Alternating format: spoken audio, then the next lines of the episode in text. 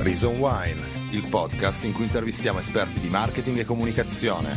Non ci interessano banalità o frasi di circostanza, vogliamo sentire solo la verità, nuda e cruda. Attenzione, inebriamo i nostri ospiti con un calice di vino. Il podcast può avere effetti indesiderati anche gravi. Ascoltate attentamente l'intera intervista. Ciao a tutti e benvenuti su Reason Wine. Dopo mesi di grande lavoro finalmente ci siamo a registrare il nostro primo episodio. Reason Wine è un podcast dove intervistiamo esperti di marketing e comunicazione e per convincerli ad accettare il nostro invito li corrompiamo con una bottiglia di buon vino. Oggi infatti accompagneremo la nostra chiacchierata con un 100% nel biolo del Piemonte. Parleremo di marketing, nello specifico di digital marketing e del mondo dei dati e di come le grandi corporate utilizzano questi dati per andare a fare una comunicazione personalizzata. Ma cosa ne capisce di comunicazione un ingegnere? E soprattutto come si passa da scrivere una tesi di laurea sulla produzione di una scarpa per ciechi a lavorare sulla consumer experience? Di questo e molto altro parleremo oggi in compagnia di Riccardo Schivo, i business lead della zona EMENA di Nestlé Waters. Ciao Riccardo e grazie per aver accettato il nostro invito. Benvenuto su Reason Wine. Grazie Filippo, un piacere tutto mio. Siamo tutti molto emozionati e il primo episodio mi piacerebbe partire subito rompendo il ghiaccio e facendoci raccontare quello che è stato un pochino il tuo percorso professionale che ti ha portato a essere appunto i business lead della zona EMENA di Nestlé Waters. Diciamo che la mia passione era sempre quella di uh, fare qualcosa, di do- toccare un po' con mano proprio comunque la natura dell'ingegnere. Poi, a dire la verità, è stato una cosa inaspettata iniziare nel mondo del marketing e del, del digital marketing in, in particolare. Uh, quando ho finito di studiare a Londra ho deciso di tornare in Italia perché ho vissuto praticamente tutta la mia vita all'estero e ho incominciato a mandare curricula, quindi ho... ne ho mandato uno in un'azienda di consulenza, in Accenture, dove ho iniziato lì a fare lo stage e poi ho iniziato questo percorso, quindi è un po' una cosa che diciamo, è venuta con, con, il tempo, non pensavo di farla, ma è arrivata. Quindi dopo poi Accenture sei arrivato quindi in Nestlé e partirei subito cercando di chiarire un primo punto importante che magari non è ovvio per chi ci ascolta, cioè cosa significa i business?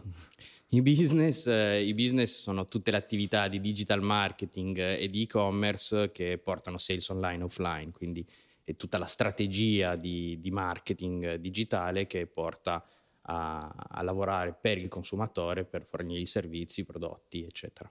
E quindi ripartirei poi invece da quello che sono stati i tuoi studi, che mi dicevi, io avevo la volontà di toccare con mano il prodotto. Esatto, il digital marketing è l'esatto opposto, nel senso che non tocchi niente, non vedi niente.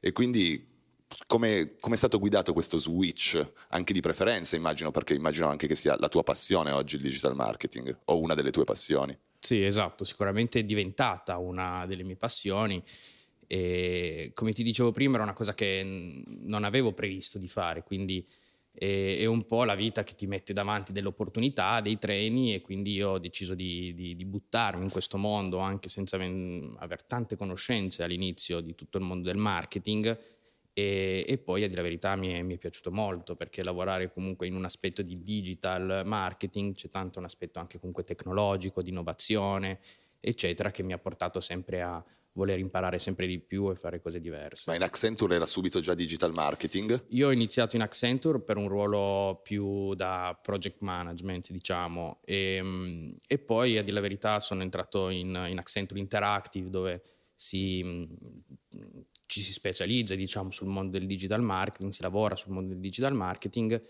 e eh, lì ho iniziato a dire la verità facendo social media e dopo un annetto ho capito che comunque era qualcosa che non volevo continuare a fare le social media soltanto, cioè specializzarmi sulla parte di social media. E quindi ho avuto la grande... Un po' un ambito un po' ristretto il social è un media. Ambito rist... è uno dei, dei, mondi del digital marketing e, e, e sinceramente non volevo specializzarmi troppo in quel mondo lì e quindi ho avuto la grande fortuna, opportunità di spostarmi un pochettino da, dal, dal, solo digital, dal solo social media a un po' il digital marketing a 360 gradi dove ho iniziato a fare dei progetti di data monetization.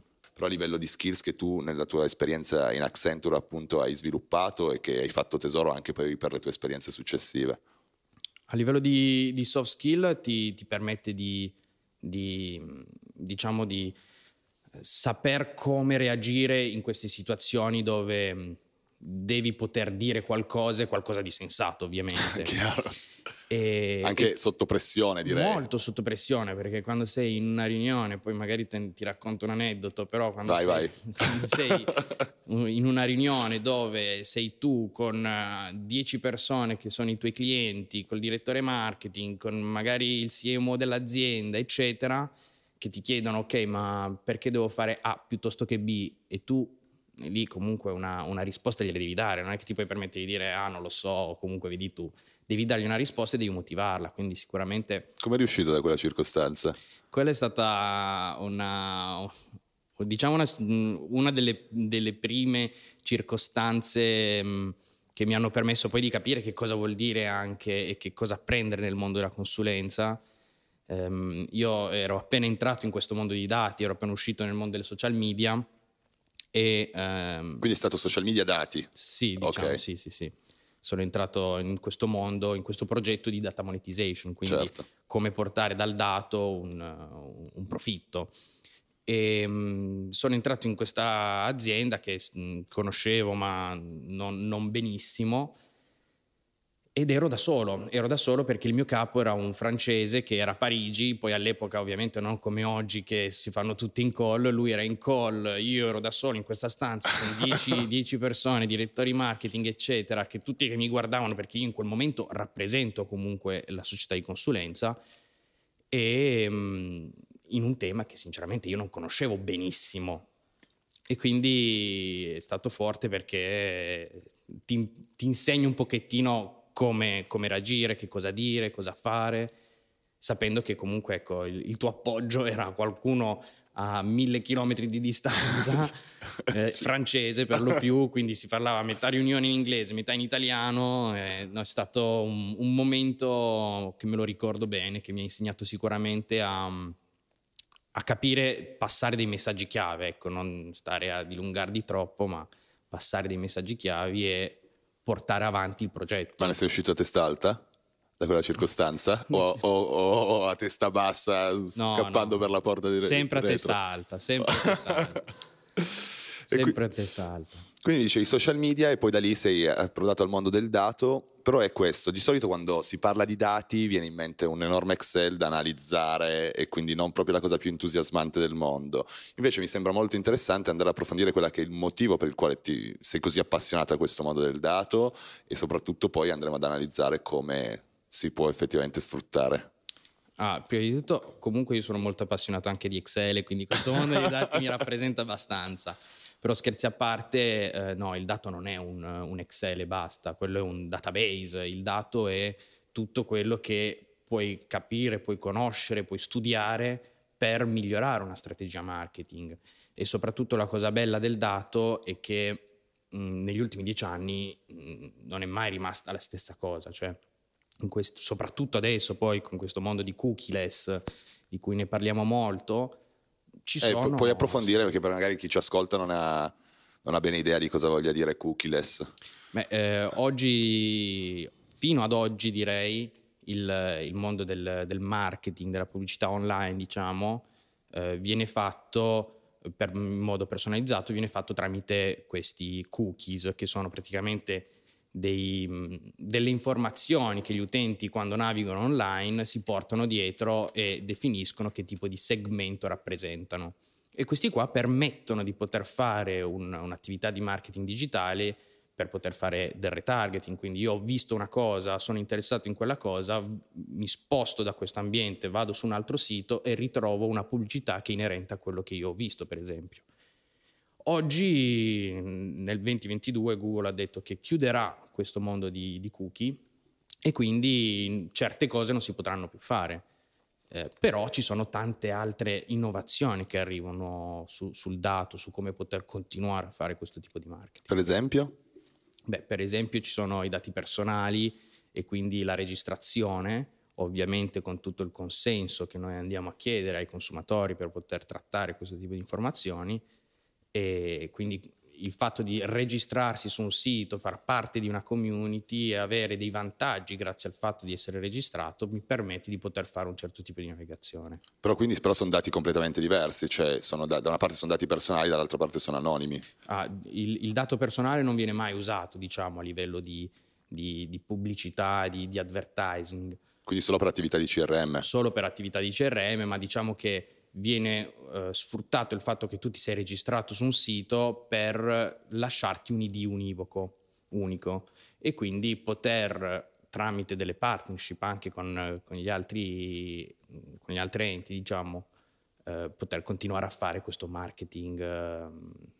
Ci siamo quindi avvicinati a quello che è il core dell'intervista, ossia il mondo del dato, abbiamo iniziato a discuterne e mi piacerebbe parlare poi quindi mi ci hai raccontato la tua esperienza in consulenza, ma entrando proprio nel core di questa intervista della tua esperienza in Nestlé, partendo proprio dalla chiamata in Nestlé, che è stata nel tuo caso specifico una cosa un po' particolare, perché hai un papà, un papà che ha lavorato tutta la sua carriera in Ferrero, quindi legato a un'unica azienda, e fa sorridere l'idea che il figlio vada a lavorare per il principale competitor, so, almeno sotto alcune categorie di prodotto. Sì, diciamo che... Mm, eh, quando ho ricevuto la chiamata in Nestlé ero in un momento che con Accenture eh, avevo voglia di una nuova sfida, di fare qualcosa, mh, permettimi di dire, un po' più mio, cioè perché in, in consulenza mh, cresci tantissimo. Io in quei quattro anni sono sicuro di essere cresciuto tantissimo grazie a tutto quello che la consulenza, in questo caso Accenture, mi ha potuto dare. Però eh, alla fine della fiera, permettimi di dire che fai sempre un lavoro per qualcun altro, cioè lavori per un'altra, fai consulenza per un'altra azienda. Quindi eh, ho ricevuto questa chiamata abbastanza inaspettata, mm, ho avuto l'opportunità in Nestlé, cioè di entrare in un'azienda, in una multinazionale come Nestlé, dove ehm, l'obiettivo era quello di prendere la responsabilità di un'area che dovevamo formare, che era l'area che noi chiamavamo la PCE, quindi la Personal Consumer Experience, quindi il lavoro del dato per personalizzare la, cons- la consumer experience del, dei nostri consumatori e comunque mio padre ha fatto la sua carriera, io faccio e farò la mia, quindi eh, sicuramente io sono molto legato a Ferrero per tutto quello che comunque ci ha potuto dare nella vita e nel, mm, nel percorso diciamo, di mio padre, però per me era l'opportunità di andare in Nestlé, poi mm, non si offende a casa, papà. Il papà non si è offeso, a casa non abbiamo mai parlato di lavoro, quindi, quindi sì, è andata bene. Quindi arriva la chiamata da Nestlé si mettono d'accordo gli accordi, le famiglie, nel senso non ci sono problemi familiari per aver accettato l'offerta e quindi mi stavi parlando che sei andato a costruire una nuova area. Sì, diciamo che quando mi hanno chiamato um, a livello di mercato, perché io sono entrato all'interno del mercato italiano, um, dovevamo lavorare un po' di più sul dato e quindi eh, sempre, mh, sempre con, con, tutte le strategie marketing, quindi con, con, le categorie, con i brand, eccetera, creare un, un, team sia di infrastruttura, quindi di tecnologie, ma anche di strategie.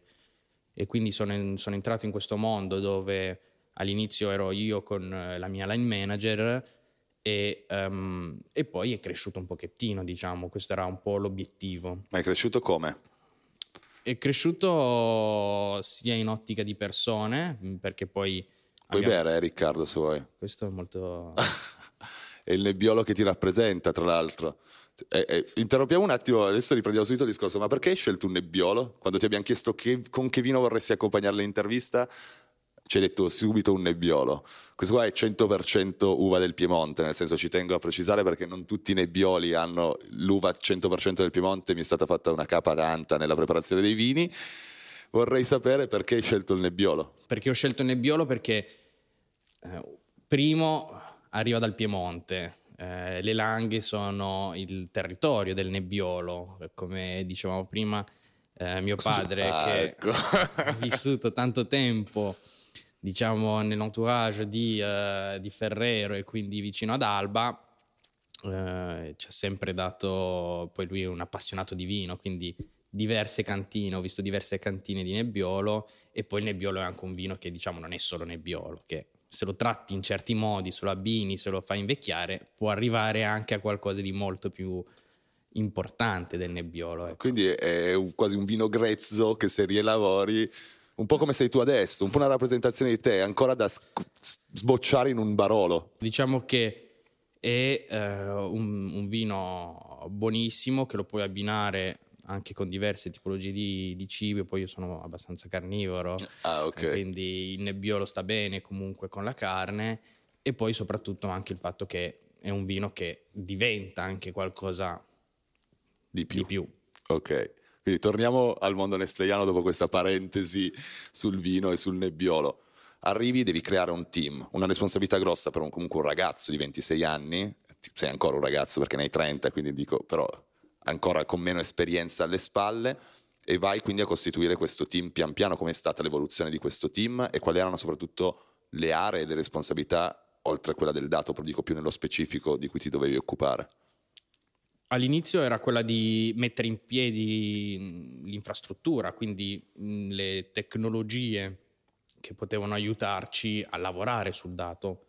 Quindi era l'integrazione di una piattaforma, ovviamente con eh, il team tecnico che mi ha aiutato tantissimo nel metterla in piedi perché io ero più l'aspetto business che l'aspetto tecnico. Quindi comunque, eh, per, giusto per far chiarezza, il tuo team era comunque un team che lavorava in una funzione al servizio dei brand, non, facevi, non lavoravi all'interno di un brand. Esatto, io sono entrato in, in Nestlé ehm, come, come Nestlé Corporate, quindi su tutte le categorie di Nestlé, eh, io non ero specifico su un'unica categoria o su un unico brand e quindi cercavo di portare questa esperienza all'interno delle categorie. Quindi c'è però necessariamente un forte collegamento col media, nel senso che dato personalizzato, comunicazione personalizzata, collegamento strettissimo col team media. Assolutamente sì, diciamo che noi eravamo quelli che davano il dato al team media, davano i segmenti al team media per poter lavorare in ottica di consumer journey. Diciamo che poi all'inizio eh, del, del, mio percorso in Nestlé tutti mi chiamavano Journey perché cercavo di portare queste consumer journey all'interno dell'azienda, quindi la consumer journey vuol dire poter creare una, un'esperienza completa al consumatore, non che vedo prima un banner, poi ne vedo un altro, eccetera, ma creare una storia in modo da poter eh, tenere il consumatore sempre di più vicino al brand. Quindi una mappatura praticamente essenzialmente di tutte le attività di comunicazione del consumatore, di tutti i touch point sui quali andare a comunicare. Sì, esatto, lavorare sia per fasi del funnel, quindi sia più upper funnel, di awareness, eccetera, che di lower funnel e quindi su, sulla parte di purchase, di loyalty e di advocacy. Il, il, l'obiettivo era quello di unire tutti questi punti e quindi i touch point anche. Comunque tu sei molto giovane e sei molto avanti nella tua carriera professionale, nel senso che magari non lo so, magari te lo aspettavi, però dico se a 25 anni ti avessero detto ah 36 business lead della zona di comunque una categoria importante in un'azienda così importante è un grande risultato. Come ti sei trovato a gestire i rapporti con i componenti del team? Magari se ti sei trovato con persone che avevano più esperienza a livello di anni di te, a, ad avere, a dover guidare un team essendo comunque uno sbarbato, che purtroppo è una cosa su cui magari è più difficile accettare per una persona con tante esperienze dire ah, devo prendere ordini, fra virgolette, da un ragazzino di 27 anni e sì. io magari ne ho 40, 50, 35 anche solo. Sì, sì, sì. No, no, non è stato facile all'inizio, ma questo anche mm, posso dire che comunque io sono anche una persona abbastanza easy, no? abbastanza tranquilla con cui poter parlare e penso e spero almeno poi me lo diranno i miei colleghi, però non ho mai imposto di fare una cosa, ho sempre cercato di co-creare questa attività e quindi non è stato facile sicuramente per certe persone, ma neanche per me ehm, dire ok, però sono io la persona responsabile di quest'area, quindi se, se, dico una cosa è perché magari ho la conoscenza su questa cosa, poi magari tu che hai più esperienza su un altro mi puoi aiutare su qualcos'altro, però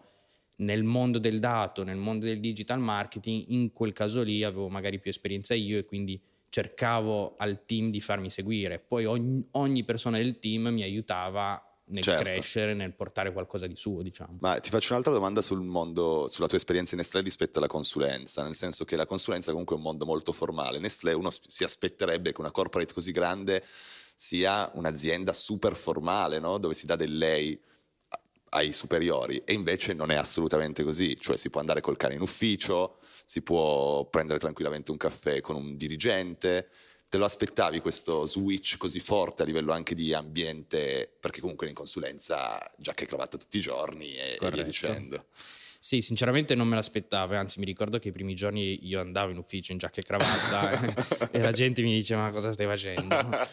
Però um, è, è, è, il bello di, di, Nestlé, secondo me io Nestlé la chiamo comunque un po' una famiglia perché uh, siamo tanti dipendenti, ma siamo comunque tutti, come dicevi tu, ci diamo tutti del tu, anche all'amministratore delegato. Mi è capitato di andare a pranzo, prendere un caffè anche con l'amministratore delegato e quindi ti, ti, ti dà l'opportunità di non essere una persona qualsiasi, ma poter contribuire, poter aiutare nel fare qualcosa. Quindi questo, questo aspetto secondo me è un bellissimo aspetto della famiglia Nestlé che soprattutto per i giovani è molto importante. Io sono più per un, un sistema anglosassone, diciamo, no? che gli inglesi a tutti danno degli U. Certo. Eh, sinceramente non me l'aspettavo di trovarlo in Nestlé, soprattutto anche magari sentendo i racconti di mio padre che lì è sempre stato ingegnere, lei, ah, sì? Il Ferrero è sempre lei, ingegnere. Eh, sì. E tornando sul mondo dei dati, invece, ok, abbiamo parlato di raccolta di dati, ma le grandi aziende si possono permettere di farlo, le grandi aziende tipo Nestlé. Se uno invece dovesse iniziare a lavorare sul dato ma non avesse quelle possibilità, anche quella forza, quel potere economico che le grandi corporate hanno per i, i numeri che ovviamente di fatturato che vanno a raggiungere, come si potrebbe lavorare sul dato? Piccola media impresa che vuole iniziare a lavorare sul dato. Ma io, io ti direi che tutti possono lavorare sul dato, sia eh, da, dalla startup, dalla piccola e media impresa alla multinazionale, tutti possono lavorare sul dato, tutti lavoreranno in un modo diverso sul dato. Eh, I dati sono a disposizione comunque di tutti, eh, volendo puoi eh, anche tu come privato andare su, su Instagram e fare un post sponsorizzato andando a scegliere che tipo di target vuoi andare a raggiungere. Però non puoi andare a derogare una comunicazione personalizzata cioè puoi scegliere il target, se io sul mio Instagram, me, Facebook Manager identifico il target, va bene, ma non ho la forza di dire bene, a questo target faccio questa comunicazione, a questo target faccio quest'altra comunicazione, li vado a prendere in questa fase del funnel rispetto a quell'altro. Ovviamente tutto dipende da che tipo di volume vuoi raggiungere e quanto vuoi fare, però assolutamente il dato è disponibile a tutti, ognuno lo, lo può usare, può creare queste consumer journey in un modo diverso, poi un conto è raggiungere milioni di persone, un conto è raggiungere centinaia di persone. Certo, certo. E quindi poi sei passato a lavorare dall'Italia, dal mercato italiano, perché poi sei cresciuto e adesso sei passato a diventare i business lead della zona, quindi Europa, Middle East e Nord Africa. so che ci tieni a questa precisazione delle zone di competenza. E All'interno di Nestle Waters.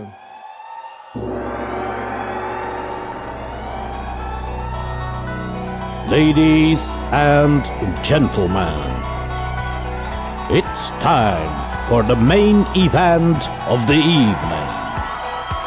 L'ananas rosa!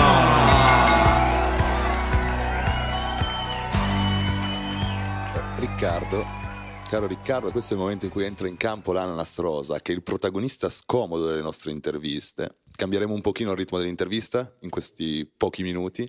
Io ti farò delle domande un po' botta e risposta, vorrei mi rispondessi di intuito, cioè la prima cosa che ti viene in mente rispetto alla domanda che ti sto facendo. Sei tipo, pronto? Um... Esatto, tipo uh, un'ora.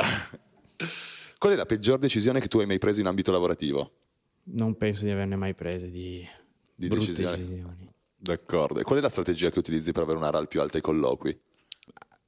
Ti, ti, rispondo molto onestamente. Di la verità, fino ad adesso non ho mai puntato a RAL, ma più per esperienza. Quindi questa domanda. Ok, l'hai, l'hai, l'hai, schivata, schivo. Confessa un tuo vanto professionale che finora ti hai ritenuto per te per non sembrare arrogante.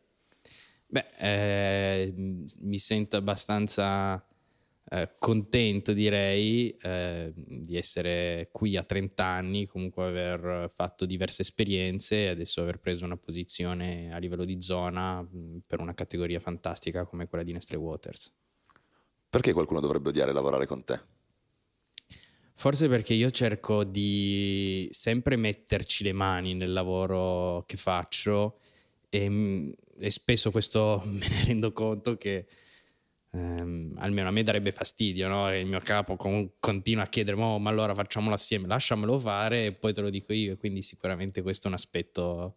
Ok, che, ti, che potrebbe mettere in difficoltà gli altri. Sì.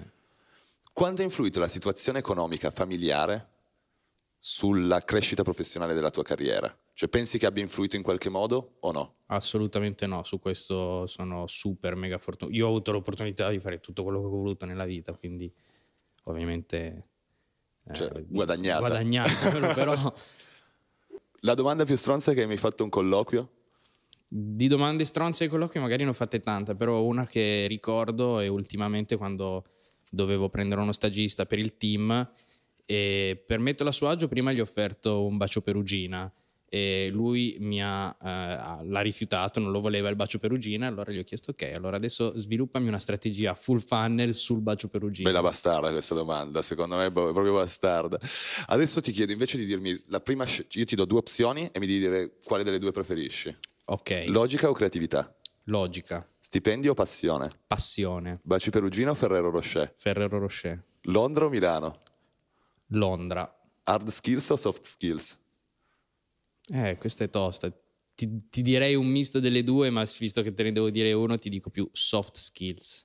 Clubhouse, trend o futuro dei social? Trend. Diplomazia o testardaggine? Testardaggine. Talento grezzo o usato sicuro? Usato sicuro. Sfacciataggine o umiltà? Eh, sfacciataggine. In linea col tuo personaggio? No. No, no. L'umiltà è, è parte integrante. Adesso vi devi rispondere sì o no, di getto. L'aspetto fisico di una persona incide sul suo percorso professionale? No. Hai mai avuto relazioni sul posto di lavoro? Sì. Uscire alle 18 in consulenza vuol dire fare la mezza? In teoria? Scommetteresti su una tua idea andando contro ad altri st- importanti stakeholders? Assolutamente sì. Hai mai pensato di mollare tutto per lanciare un progetto imprenditoriale? Mm, no. Hai mai fatto un balletto su TikTok? No. Ti poni regolarmente la domanda: sono il miglior capo possibile per i componenti del mio team? No, eh, lo sono, appunto. Ti capita spesso di far buon viso a cattivo gioco per raggiungere i tuoi obiettivi? Sì. Il momento dell'ananas, che era quello più difficile, diciamo che cambiava un pochino. Pensavo peggio, a dire la verità, posso rimettere il nebbiolo al centro. E riprendendo il discorso dove l'avevamo lasciato, dicevamo, tu hai lavorato per il mercato italiano e adesso sei passato a lavorare per la zona. Quindi mi piacerebbe capire analogie e differenze di questi due aspetti. Qua ci sono tante differenze. Ehm, la prima è che all'interno dell'Italia comunque ti um, confronti in un mondo che conosci bene. L'Italia comunque ci siamo tutti dentro, eh, sai che cosa vuol dire essere un consumatore italiano Oggi invece io 30% del mio tempo, se non di più, eh, lo passo per tutto quello che è Middle East, con, con il mondo di mm, arabi o comunque um, sì. il mondo dell'Africa, eccetera, che sono attività comunque molto diverse rispetto a quelle europee, quindi anche consumi diversi, anche priorità diverse, um, mindset diversi e quindi è proprio cambiato e, e, anche questo ti aiuta un po' a capire che diciamo ovviamente il mondo certo. non è l'Italia, il mondo è molto più ampio, quindi hai una zona, quindi hai diverse esigenze, diversi need e um, attività che devi applicare in modo diverso in queste diverse country. Stiamo per entrare nella fase conclusiva, ma prima di tirare un po' le somme di questa chiacchierata, noi chiediamo sempre ai nostri ospiti, anzi da oggi chiederemo sempre ai nostri ospiti, visto che è il primo episodio, di portare con loro un libro che li ha ispirati e li ha, e li ha ispirati particolarmente. E mi piacerebbe che ci presentassi il libro che hai portato e il perché l'hai portato.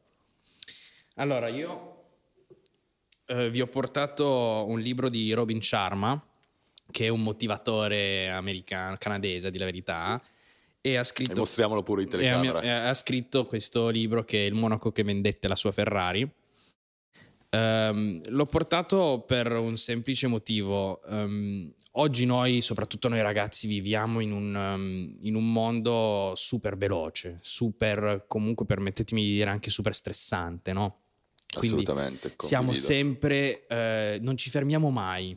E eh, questo libro parla di questo avvocato super importante che ha avuto un, un attacco cardiaco e um, ha deciso di vendere la sua Ferrari per ritirarsi um, e fare tutta un'esperienza, diciamo, con i monaci, eccetera, e capire un pochettino che cosa vuol dire fermarsi, cioè pensare un attimino, stopparci, eccetera. Quindi Diciamo che questo è un, un po' un, uno spunto che, eh, anche se io non sono un super grande lettore, però mi piace pensare che ogni tanto ti devi fermare, ogni tanto non... Bisogna staccare il bisogna cervello. staccare il sì. cervello, cioè qui dice che comunque devi poter fermarti per pensare, cioè io a dire la verità non lo faccio mai, non so quanti di noi si sono fermati nell'ultima Io mi sveglio, guardo il settimana. telefono, cioè, senso- Esatto, e mh, ci sono delle metafore, dei, eh, c'è questo, questo avvocato che praticamente lui torna ehm, nel suo mondo e parla a questo suo stagista, questa sua persona con cui lui ha iniziato a lavorare e gli, gli fa vedere tutto quello che ha insegnato, che gli hanno insegnato i monaci per avere la padronanza del pensiero, del, del poter dire ok, mi devo fermare un attimo, devo spendere del tempo nel liberarmi un pochettino di tutto questo stress. E quindi ho voluto portare questo perché io mi ci ritrovo molto nel fatto che siamo sempre a mille, non ci fermiamo mai e a dire la verità lo faccio, non lo faccio quasi mai, però sento che eh, è necessario spesso cercare di capire cosa vuol dire fermarsi, cosa vuol dire pensare e mh, nel libro dice anche pensare al niente, cioè liberarti un pochettino di tutti quei pensieri negativi e cercare di essere molto positivo, ottimista. Poi sinceramente io sono una persona positiva, ottimista, quindi in questo mi ritrovo, però ecco, i pensieri negativi ti portano poi sempre ad avere un atteggiamento negativo, quindi eh, il, mio, il mio spunto è quello di fermarsi ogni tanto, non correre sempre perché ti porterà poi a, inevitabilmente a prendere delle decisioni forse sbagliate e quindi questo è quello che volevo portarvi oggi. Ecco. Ma invece relativamente a, mi hai detto di un libro che ti ha ispirato, una persona che pensi sia di grande ispirazione per te?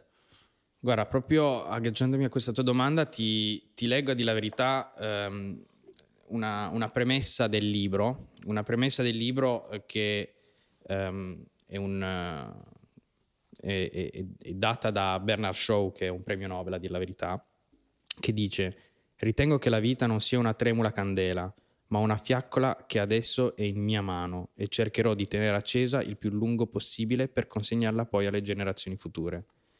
Questo quindi ehm, non, eh, una, una persona che stimo, ti direi la mia famiglia proprio, perché sia mio padre che mia madre hanno potuto dare questo senso di ok, che cosa ho dato poi ai miei figli, eccetera, che cosa ho lasciato.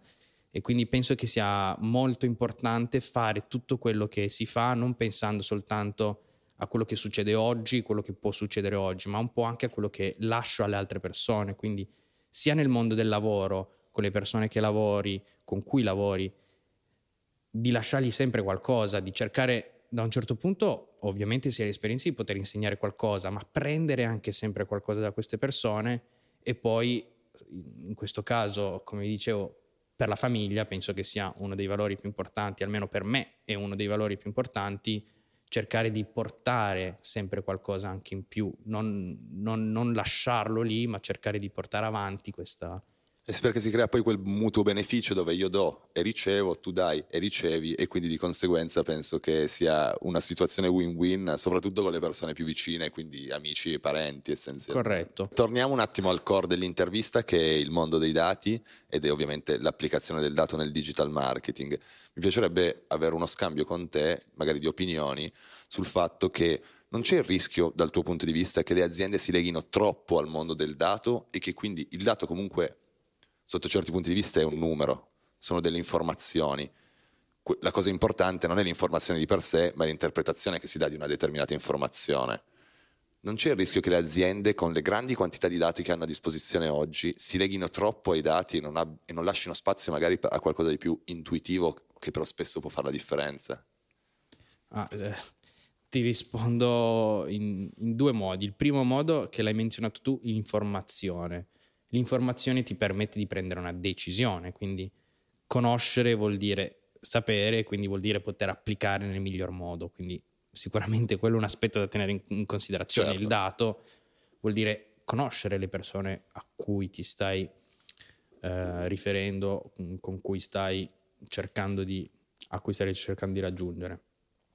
E, mm, e poi sicuramente tutto non gira intorno al dato, quello è poco ma sicuro, è un- una parte, una piccola parte di tutto un mondo di strategie, di, di marketing, quindi ehm, È che il- il- la mia impressione da non analyst, quale non sono, essenzialmente che ci sia un po' la tendenza a dire va bene, il dato dice questo, le informazioni che abbiamo dicono questo, quindi dobbiamo fare così.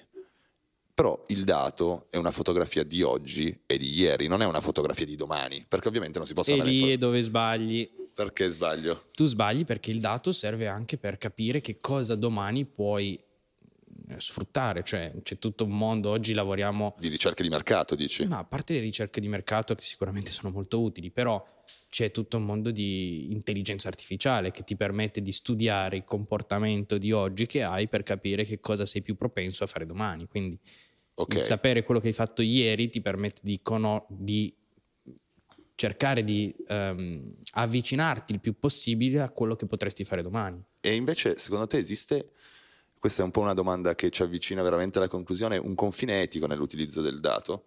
Assolutamente sì, e questa è la cosa più importante ehm, da tenere in considerazione, ma soprattutto è anche eh, quello che oggi eh, le aziende stanno cercando di ehm, monitorare il, il più possibile. Niente può essere fatto senza il consenso della persona, cioè, e su questo si deve fare molta attenzione. Ci sono stati diversi casi comunque.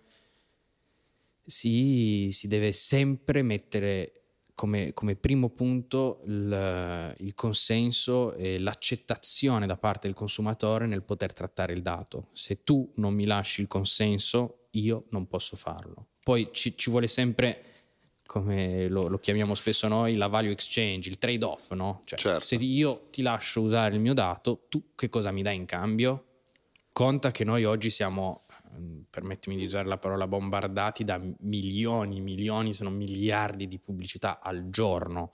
Quindi il poter essere, ehm, cercare di essere più personalizzato possibile per il singolo utente o comunque per il segmento di questi utenti permette anche all'utente di non essere annoiato da questi mondi. Cioè, se, a Esatto. te, se a te io ti andassi a fare un- una pubblicità che è su qualcosa che a te non ti interessa, Certo. ovviamente quello per me come azienda è un sol- sono soldi Buttati. buttati, spesi male. Quindi ecco perché comunque è sempre comunque importante. No, no, e su quello sono veramente allineato e super d'accordo con quello che mi stai dicendo. Però l'estremizzazione è Cambridge Analytica, le elezioni politiche, Ah, la, beh. minopol- la manipolazione delle persone, perché con i dati, con le informazioni Sì, si sì, sì. possono No, no, no. manipolare. Se, se entri nel mondo di Cambridge Analytica possiamo stare a parlarne diverse ore, direi, ma e, e quello è completamente contro la privacy dell'utente. Loro hanno fatto eh, di- diverse cose che non erano, non mettevano il, il consenso dell'utente in primis. Cioè loro hanno sfruttato il network dei diversi utenti senza ovviamente il loro consenso per poi andare a dare il messaggio giusto, il messaggio per loro giusto alla- al segmento di persone. Poi se tu oggi è vero, se lo vedi nel mondo politico può avere un certo tipo Eh, di lì mi, mi spaventa molto. Però è vero che ehm, loro hanno cercato quel segmento di persone influenzabili per far spostare un pochettino la percentuale. Loro l'hanno fatto nel modo non politicamente, eticamente corretto. Siamo arrivati al momento dell'ultima domanda. Qual è il consiglio che non daresti mai ad un giovane lavoratore? Aia. Allora, se, se posso, magari ci arrivo rigirando la, Vai, vai. la domanda, cioè qual è il consiglio che darei ai giovani lavoratori? Un po' ripercorrendo tutto quello che ci siamo detti, ehm, il, il Lavorate sui dati. Questo è... No, scherzo. il consiglio è quello di ehm, iniziare cercando di capire un pochettino diverse aree. Come abbiamo detto all'inizio, io eh, quando, quando ho fatto la scarpa per ciechi ero sicuro di andare a lavorare in un'azienda e creare dei prodotti. Alla fine sto lavorando su dei dati e su servizi. Ehm, quindi il, il mio consiglio è quello di cercare di ehm, non focalizzarti magari all'inizio troppo su qualcosa, perché oggi abbiamo tantissime aree su cui possiamo lavorare, vedere, eccetera. E, e quindi no- non, non, eh, lavorare troppo sullo specifico all'inizio. Quindi eh, cercare di vedere diverse cose. Avere una visione soprattutto ampia. all'inizio noi oggi ragazzi lo sappiamo, immagino che la maggior parte di noi hanno fatto diversi lavori all'inizio, magari prima, 30 anni fa non era così. L'esempio di mio padre ha lavorato 35 anni in Ferrero, that's it. Certo. Io ho già fatto diversi lavori come magari tu e come magari le altre persone della nostra età, quindi è bene cambiare un pochettino all'inizio per capire un pochettino qual è il mondo in cui poi magari ti vuoi specializzare. Sì, sono super d'accordo con questa affermazione, nel senso che penso che sia importante vedere cose diverse sia per capire effettiv- quale effettivamente sia la strada di una persona dal punto di vista professionale, sia al tempo stesso per sviluppare skills trasversali che il giorno di domani, quando invece ti andrai a specializzare, perché arriverà un momento nella carriera in cui bisogna specializzarsi, avrai comunque un know-how più variegato su, sul quale poter appunto esatto. far gioco per le tue decisioni professionali. Esatto, un'altra cosa che eh, ti direi è eh, soprattutto per le persone giovani come noi che magari stanno iniziando a lavorare o che comunque sono già nel mondo del lavoro, non, um, come posso dirlo, non perdere mai l'occasione di dire la tua, sempre nel modo giusto e più rispettoso possibile, però è questo quello che ti porta il vantaggio, cioè non è detto che tu, magari mm, tu Riccardo, diciamo, hai la stessa idea mm, di un tuo manager, eccetera. È questo che ti porta a crescere e ad avere un confronto. Poi magari la verità sta nel mezzo, però non è, non è sempre vero che quello che ti dicono i tuoi capi è la cosa giusta da fare. Ti ringrazio Riccardo per, con questa ultima pillola assolutamente vera e splendida che ci hai lasciato. Ringrazio te, ringrazio tutti i ragazzi di Reason Wine che hanno lavorato al progetto e ci vediamo al prossimo episodio dove ci sarà un ospite sicuramente proveniente da un settore completamente diverso ma non meno interessante. Alla prossima. Grazie.